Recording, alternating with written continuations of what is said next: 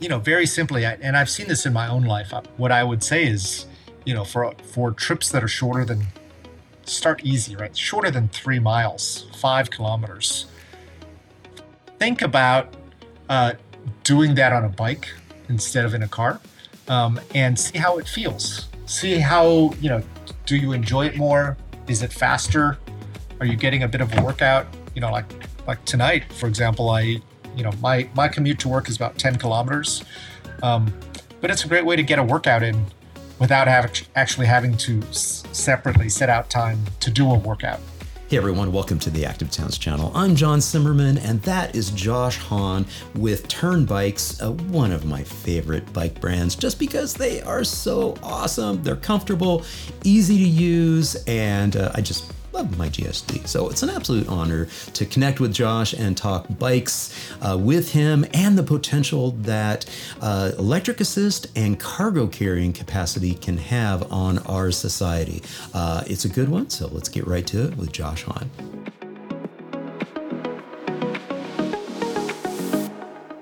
Josh, thank you so much for joining me on the Active Towns podcast. Welcome.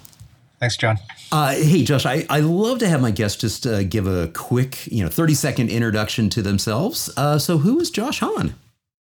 um, well born in la grew up in la uh, went to school and lived up in the bay area uh, for a while and then at the age of 25 moved over to taiwan to help parents with a bike business and uh, so now i've spent you know more than half my life in taiwan a little bit you know between cultures i'm a at this stage of my life i'm a very passionate cyclist more for transportation i would say. Yeah uh, you know I, I started a company with with uh, an amazing team of people. Uh, it's called Tern bicycles. Uh, we design manufacture sell urban transportation vehicles. Um, so that's that's how we think of the bikes that we sell. And you know our mission is to get people out of cars for short trips you know anything under five miles basically can be done a lot better and more enjoyably uh, on a bicycle. And our goal is to design bikes that let people make that switch easily. Yeah. Yeah, I, lo- I love that story too. And and uh, before we hit the record button, we were uh, you know just talking about the fact that yeah we've tread some of the same ground. Uh, I I have my roots there in Los Angeles as well, and I don't know about you. I mean, but having having that connection to LA and experiencing car culture the way that that we both have, it's it's really influenced my approach to life now and I try to spend as much of my time as possible on a bike and away from a car. and I think it's I think it's part of that LA influence. How about you?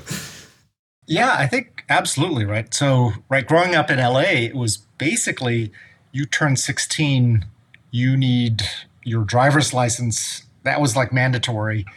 And if you got a little bit lucky, you had a car as well, right? So, I mean, that was like every 16 year old kind of, you know, that was like your mission in life was to get a car. You know, and I lived on the west side. Uh, I went to school in North Hollywood. That commute, if you think about it, right? Sunset 405, 405 over the hill into the valley, and then the 101 across. You couldn't do that commute today.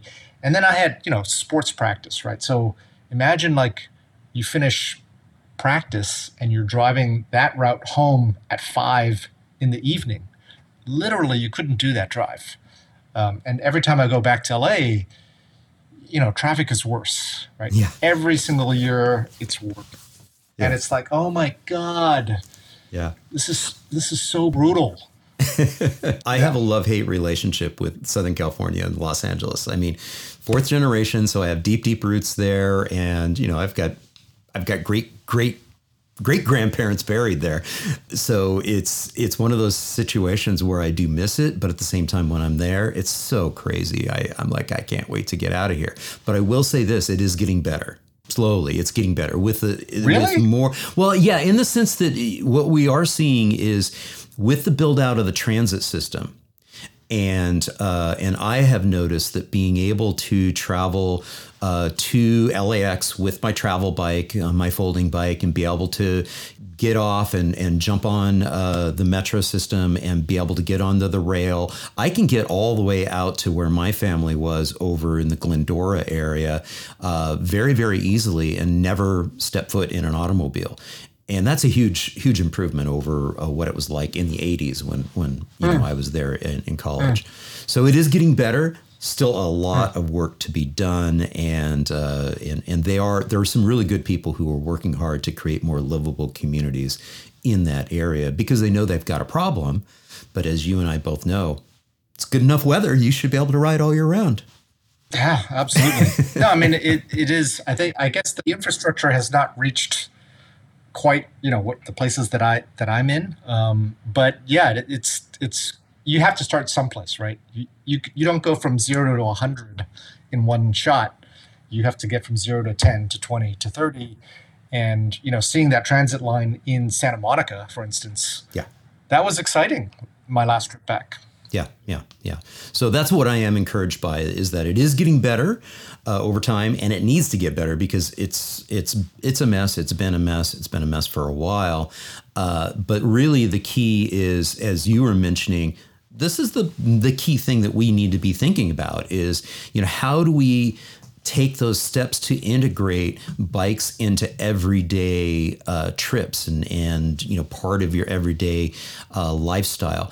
And what I love about the Tern uh, brand and the the way that you guys have positioned yourself is that these are very comfortable, very functional utilitarian bikes that you know people of all ages and abilities can take advantage of and utilize.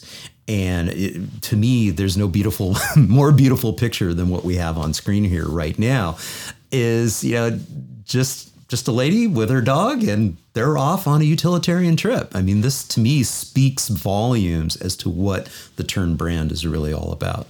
Yeah you know we we think about you know what are the barriers to cycling more right?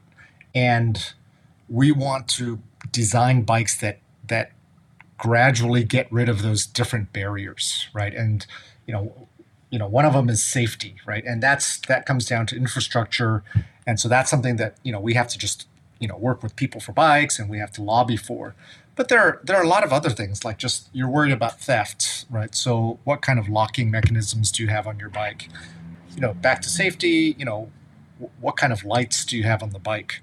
You know, I, I remember, you know, this was years ago, but biking with the family would involve 30 minutes of me running around the house looking for bike lights for four bikes.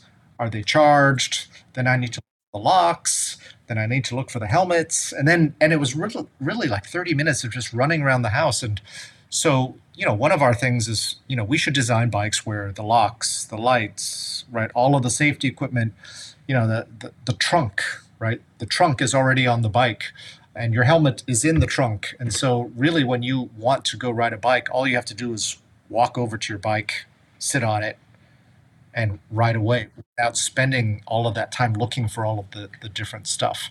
Yeah, and I love this photo by the way. Is yeah. is that this is a great photo that really exemplifies the fact that you're selling a complete bike that the you know that that uh, light is already on there and uh, and I have a GSD, uh, you know, and so I love the fact that you know I also have not only a tail light but also it's a brake light too. So because it actually is actuated so that when I'm squeezing on the bla- brake, it actually has that light. So I love the fact that that's one of the things that you all are doing as a brand is to sell bikes that are pretty darn close to complete. I mean, yes, there are some other accessories that you can, you know, that you can accessorize with, you know, depending on uh, your cargo carrying desires, uh, whether or not you need a, a, seat in the back, et cetera, all those sorts of things. And we can get to that when we get in, dive deeper into cargo carrying capacity.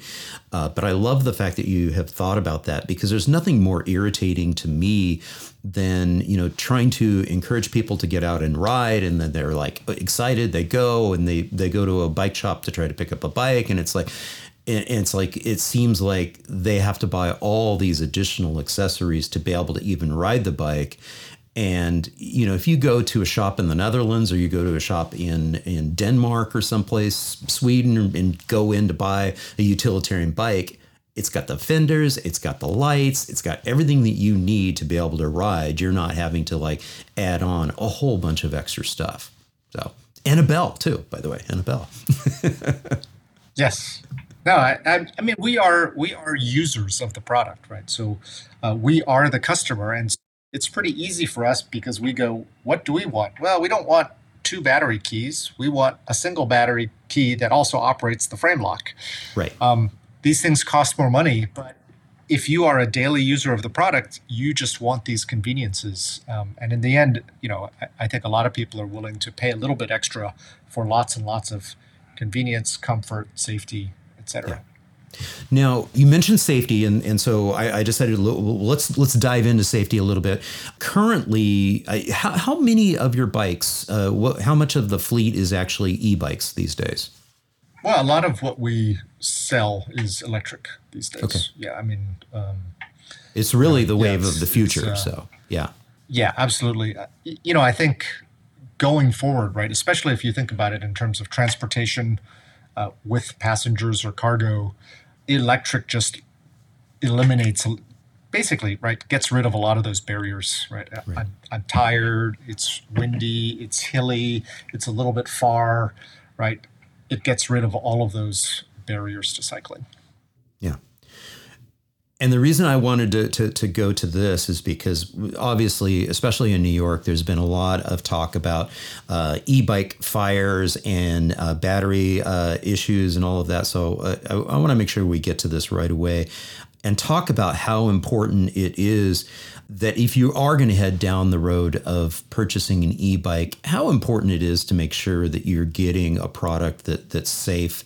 I've had representatives from Bosch uh, on the podcast in the past, and so we've talked about the e-bike uh, systems and all that. But why don't you just pause to take a little bit of time to reflect on the importance of both of these aspects of safety, both the the battery system and also the frame uh, testing system?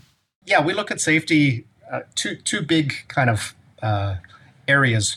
One is the the battery drivetrain system. The other is kind of the frame fork chassis. Battery is incredibly important um, t- to make sure that that is safe uh, because if my math is uh, correct, uh, there's there's the power of six hand grenades in a four or five hundred watt hour uh, battery pack. So that's a lot of power. And the manufacturing process for a battery is it's not easy, right? You, t- you take all these cells, you have to weld them together, then you take these small bundles and you pack them into a, a, a case. It needs to be protected from water, it needs to be protected from shock.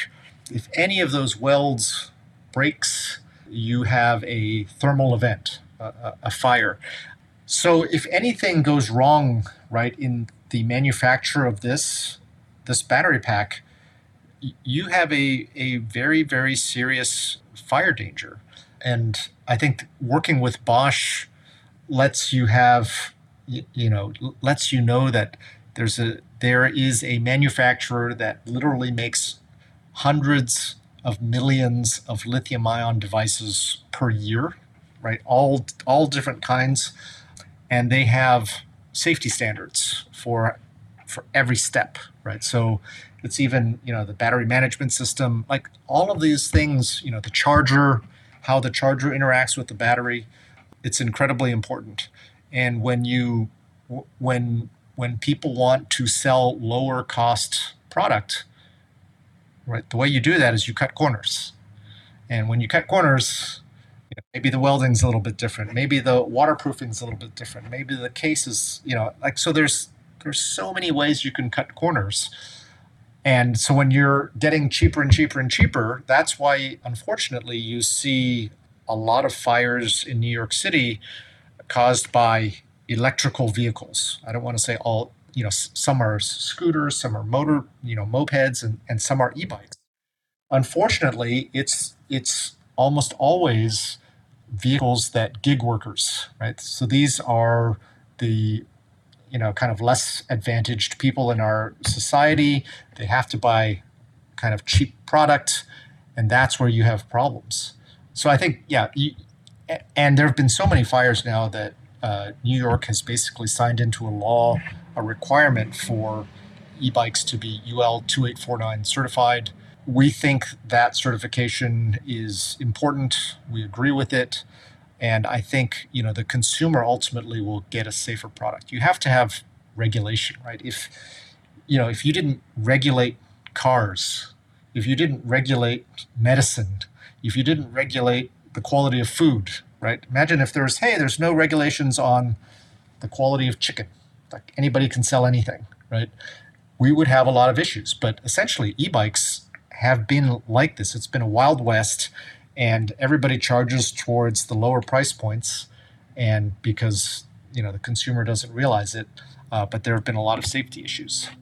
I'm glad you pointed out to, it's not just bikes it's really it really is all of these uh, electric mobility uh, devices that came out and uh, we did see early on you know a few years ago even the demise of some le- electric mobility devices that you know ended up having a bad reputation for for catching fire. They were banned. Yeah, they were hoverboards. They were banned from from airplanes and and very very quickly that got tamped down. But I'm so I'm really glad that you mentioned that. Yeah, it's it, it's it's not just. Uh, it's not just e-bikes. It's it's the fact that any of these devices, if they don't have uh, proper testing, proper certification, things could go wrong very quickly. so, yeah, yeah, yeah. And when they go wrong, they go really wrong because it's not easy to put out a. It's not like you get a fire extinguisher and you just spray it and the fire's out. Like that battery just keeps on going, right? That fire. So the other thing I we think is incredibly important is frame fork chassis testing. And and I think this is another area where there effectively now there are no standards. Europe has the best standards, but even Europe does not have a cargo bike standard for really bikes that are carrying more than 120 kilograms, which is, I think, what is that? 200, is that 260, 264 pounds? So that, and that's rider plus bike plus cargo, right? 264 total uh, gross vehicle weight. So they're, they're, the only standard that exists now is a draft German cargo bike standard, which we think is very good. And it basically, uh, you know, the people who drafted it basically said, look, you know, there are more and more cargo bikes coming out now. We need some standards to test uh, the product because you know the GSD the GSD came out. Um, we basically tested it to this draft German cargo bike standard. Right. But it is incredibly severe because we tested the bike to 200 kilograms, and so it took us, I think, three or four tries to get our fork to pass because we were putting we were putting so much force uh, in the braking test that we were actually bending the rotors 1.8 millimeter rotors. We were we were bending them before we were reaching full kind of full force pushing on that fork. And and so we made the the fork tubing thicker and thicker and thicker to the point where our supplier just said look josh you guys want to go thicker. You might as well just use solid aluminum rods here. I mean we've never used tubing this thick. And then we we turn around and we we see a lot of cargo bikes in the market, especially I would have to say lower cost ones, where it looks like you've got these skinny little forks uh, that look like they're off a department store mountain bike, and they are claiming 200 kilograms of capacity. And I think what's happened is that everybody says, hey, there's a GSD, they claim 200 kilograms. Hey, we're going to claim the same thing. But I think that testing is so critical because what happens when you're going down a hill, your kid is on the back, you're riding 25 miles an hour, 30 miles an hour, 40 miles an hour, and you brake and something goes wrong with your fork? Bad things happen. So I feel like, you know, the testing for anybody claiming more than 120 kilograms or 264 uh, pounds, they need to say, hey, what did we test it to? What standard did we test it to? And who did the testing? right? Because traditionally in the bike industry, the person who made the fork or made the frame will say, "Hey, I have test equipment. I can test it for you." But there's a slight conflict of interest when the company that manufactures that component is also responsible for testing it. So we insist on third-party lab testing. Uh, we use a company called uh, EFBE in Germany, and so you know every one of our frames, forks, handle posts, seat posts, they have to get tested third-party to the weight, and we use the German cargo bike standard as kind of a minimum, actually. Uh, but I, I think that is so important that people need to realize that there are no mandatory uh, test standards for cargo bikes uh, in the United States. So when somebody claims some weight that's over 300 pounds, you have to ask what test standard did you test to? Who did the testing? Right? Those two critical questions you know, and, and I think you can also take a look at the bikes, right? When you look at a at a at a GSD or a let's say a Riese Mueller, right? You can look at the construction of the bikes and you can say, okay, those are pretty sturdy. But if the fork looks like a department store fork, you have to seriously ask yourself, uh, was that actually tested? Yeah, yeah. To any sort of standard. And uh, and I brought this photo up because we've we've got precious cargo. Yeah. yeah. So I mean, there, there's a reason for wanting to to go for safety is because we do have uh, we we've got precious cargo. When we're talking about trying to get more people riding more often for utilitarian trips, everyday trips, this is what we're talking about. Let's let's see if we can replace some car trips with bike trips. And there's going to be that expectation that we've got a safe and reliable and comfortable ride. Absolutely. I mean, those are kind of minimum right minimum requirements right. Right. to get people riding more. Yeah, yeah, and uh, and I love the the images that that we have, uh, you know, here because this really starts to normalize what we can do with bikes. There, it's no longer this vision that you have to be wearing special uh, clothing, doing special things. You no, you you can just be, you know, doing work, uh, running errands. Uh, I'm not sure if this person's on a shopping trip or what they're doing, but I see a rake in the back and vegetables in the front. Maybe they were at the at their uh, community garden.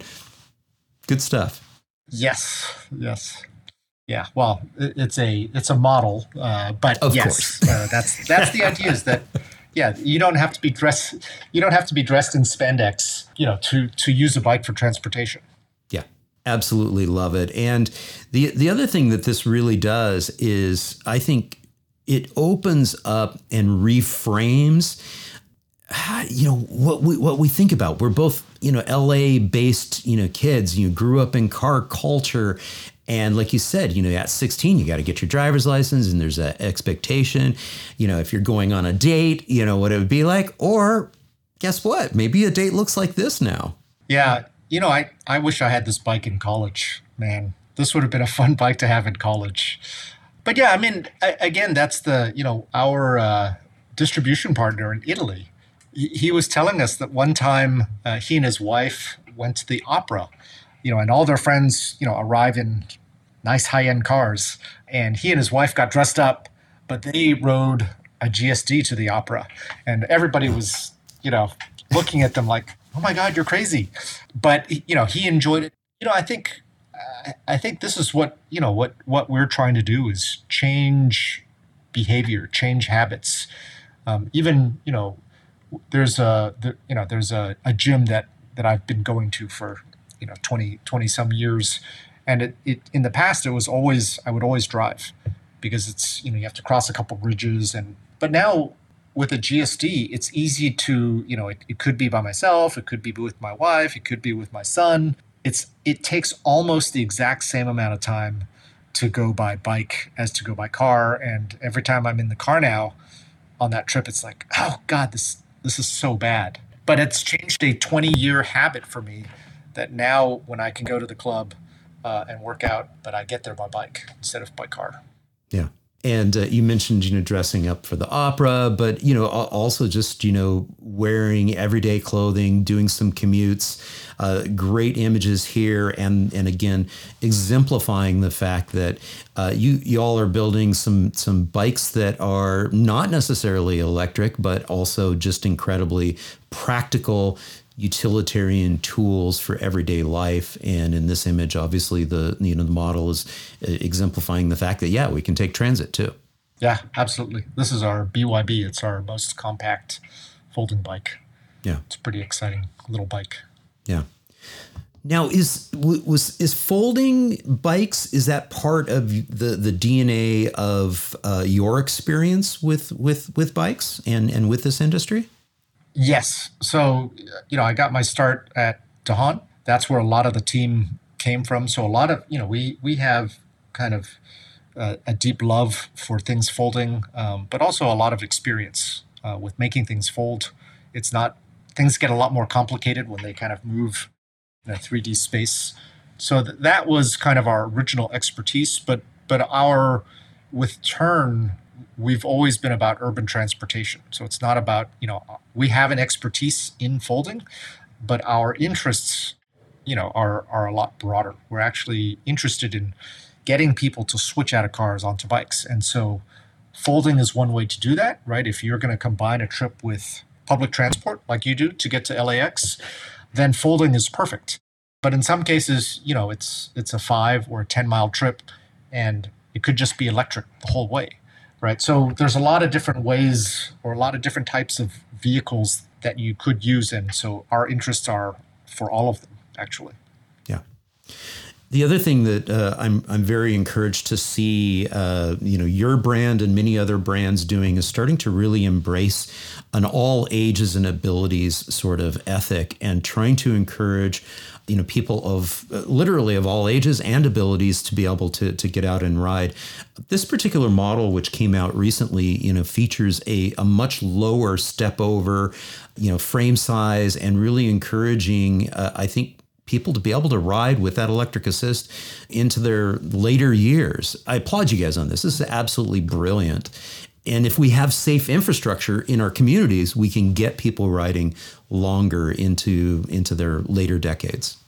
Yeah, I mean, right when if our goal is right to get more people cycling, it can't just be hey, you have to be between you know five two and and six four uh, fit, right? It can't just be that because hey, there's a lot of people shorter than five feet two inches.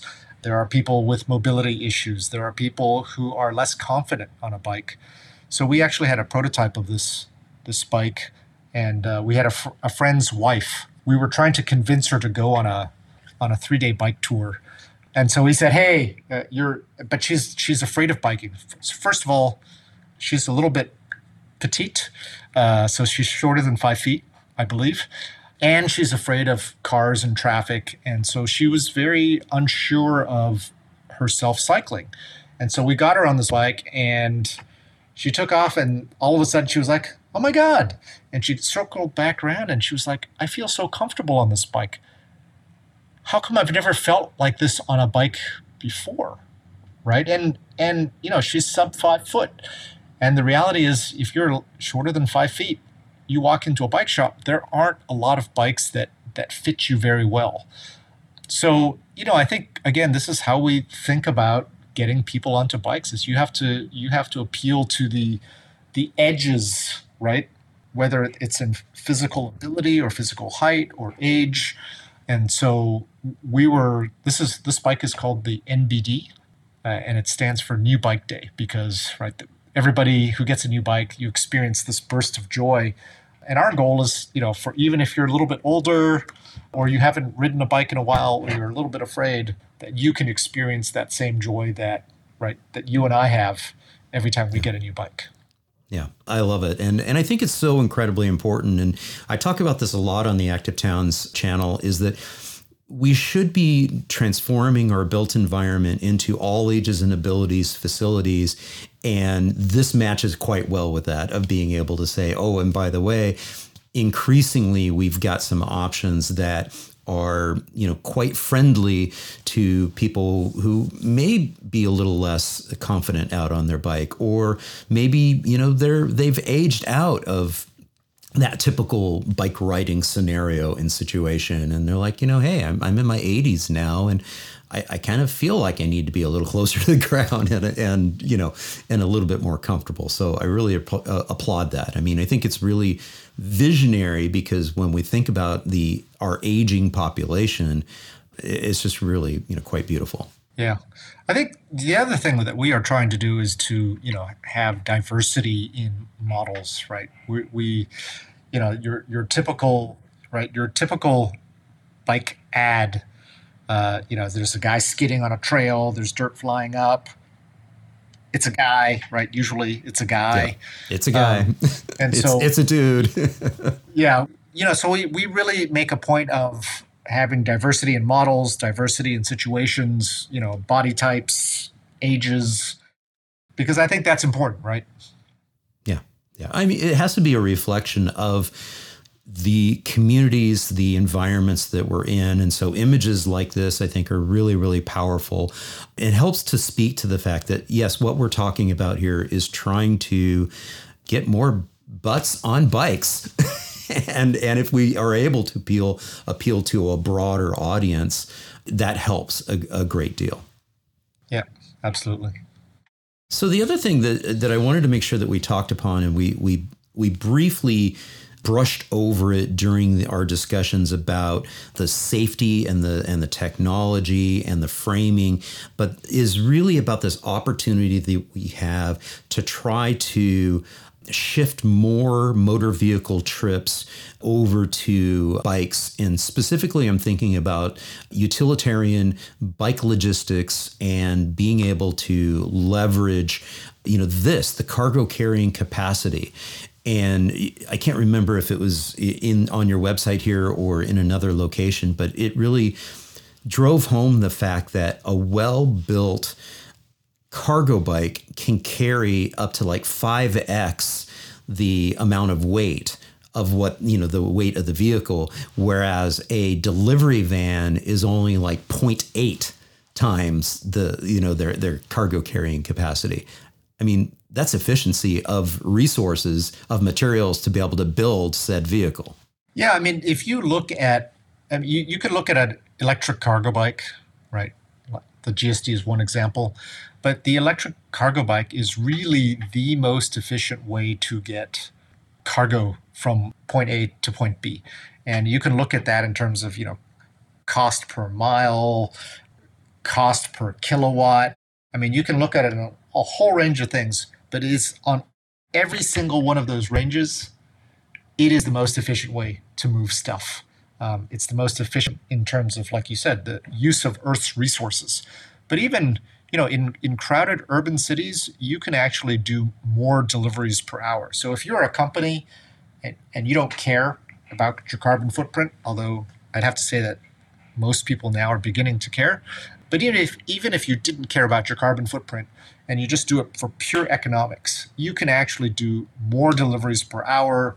Your cost of labor is a little bit lower because you don't have to have a person with insurance driving a truck. Your maintenance costs are lower, your storage costs are lower. So like all there are so many benefits just from pure economics. Um, and that's something that you know we we want people to realize is that it makes sense. And so you know one of our projects is with Whole Foods, uh, Amazon in in New York. And so it, if you order delivery for anything from Whole Foods, chances are very good that it gets delivered to you by a Tern bicycle pulling a trailer and that's in Manhattan. And it and it just it makes so much sense, right? You get trucks off the road, you improve air quality, you reduce noise pollution. I think there are I think the number I recall was something like there's like 100,000 delivery vans in the New York area. Imagine if you could, you know, slowly, 5%, 10% convert those to electric cargo bikes like this. Yeah.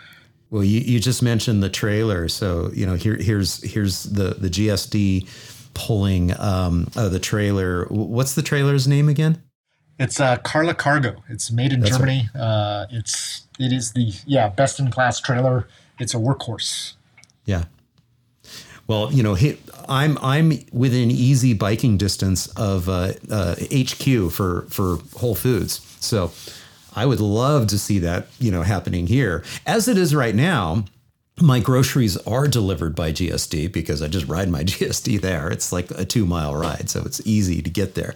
And I have the luxury of an all ages and abilities facility, uh, essentially from my doorstep, you know, to the the, the grocery store and back. So uh, again, I'm I'm privileged in being able to live in a in a city that is really working hard to build out that infrastructure.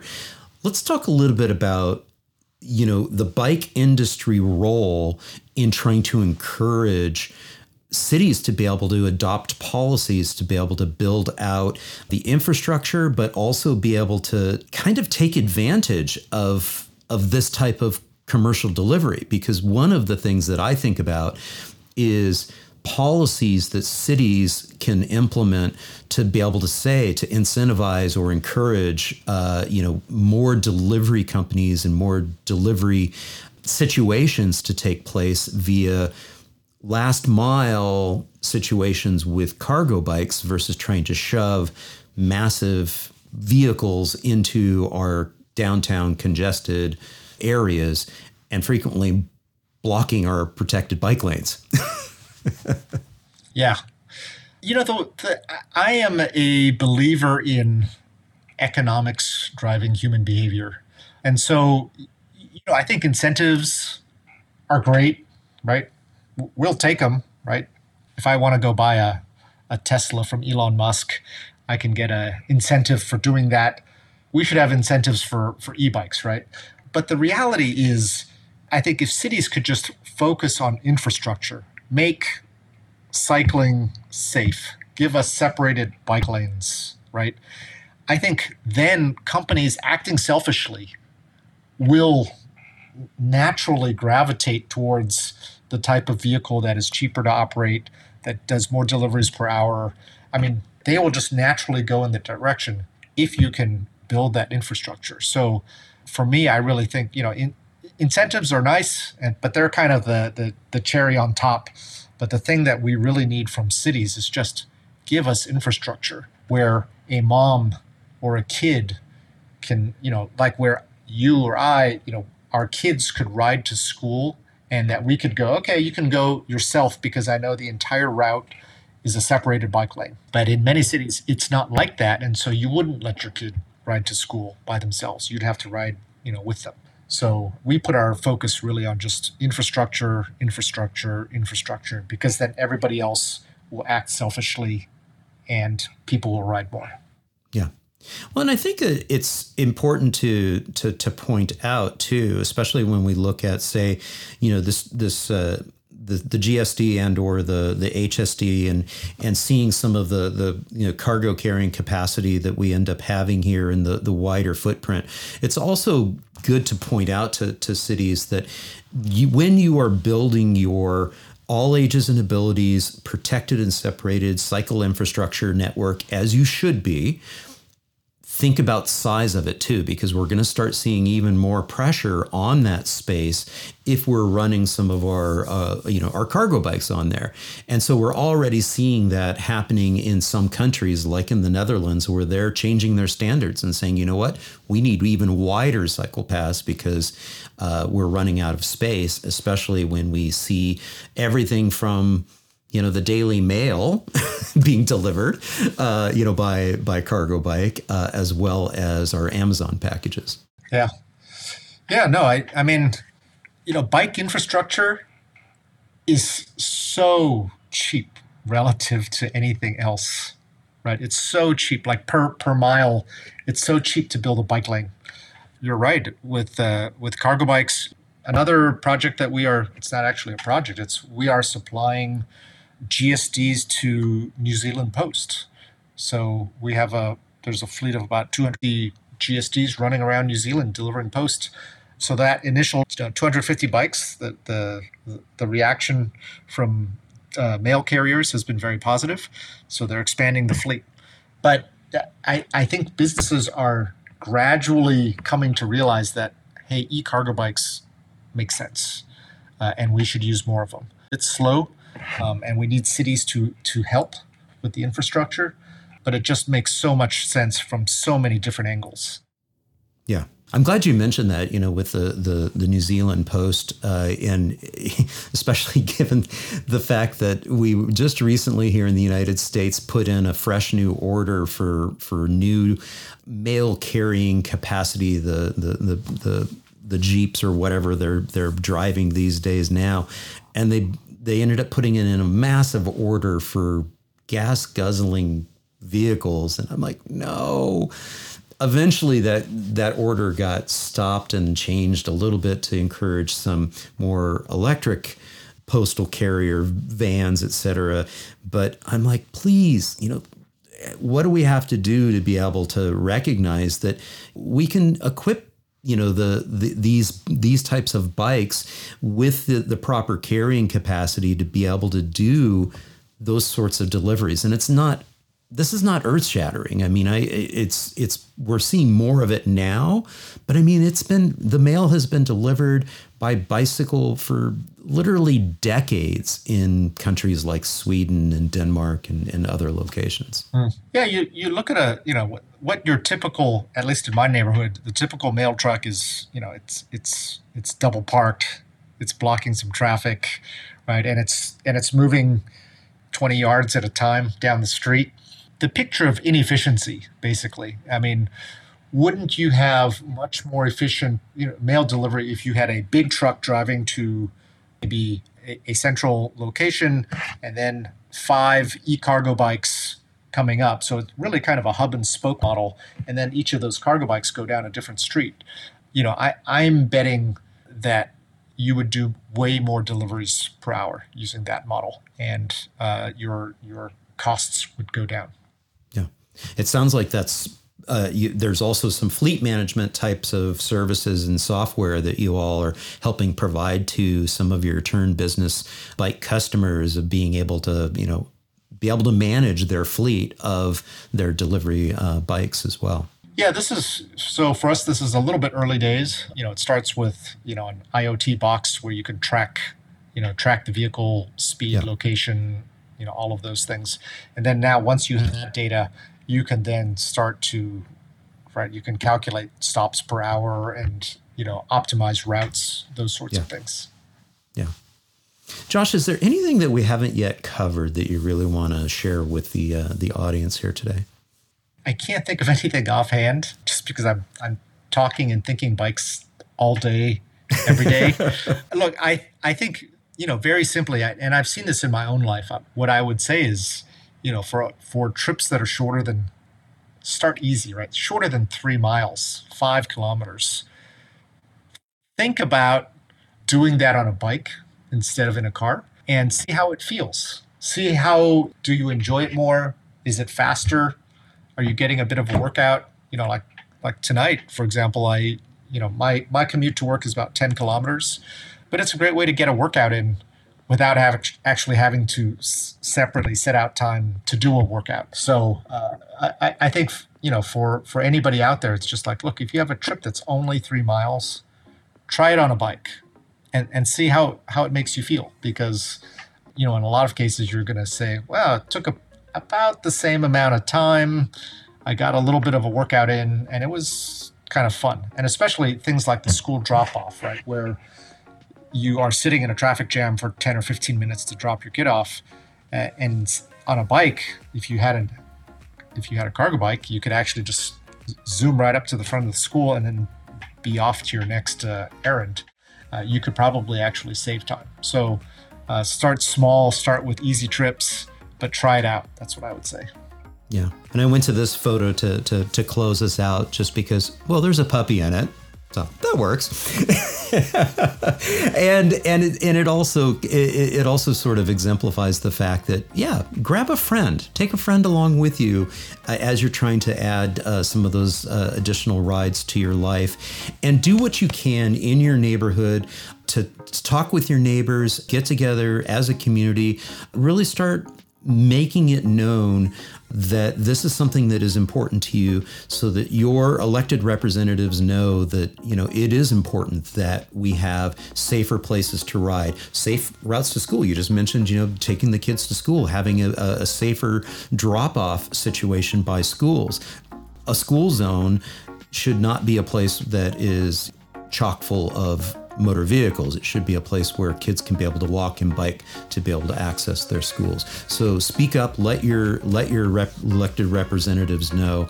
And again, Josh, thank you so very much for joining me on the Active Towns podcast. It's been an absolute joy and honor. Thank you, John. It's been great. Hey, thank you all so much for tuning in. I hope you enjoyed this episode with Josh Hon from Tern Bicycles. And if you did, please give it a thumbs up. Share it with a friend that you think might get inspired to ride a little bit more frequently for some everyday activities. And if you haven't done so already, be honored to have you subscribe to the channel. Just click on that subscription button down below, and I'll be back real soon with another episode. So until then, this is John signing off by wishing you much activity, health, and happiness. Cheers. And again, sending a huge thank you out to all my Active Towns ambassadors supporting the channel on Patreon, Buy Me a Coffee, YouTube Super Thanks, as well as making contributions to the nonprofit and purchasing things from the Active Towns store. Every little bit adds up and it's much appreciated. Thank you all so much.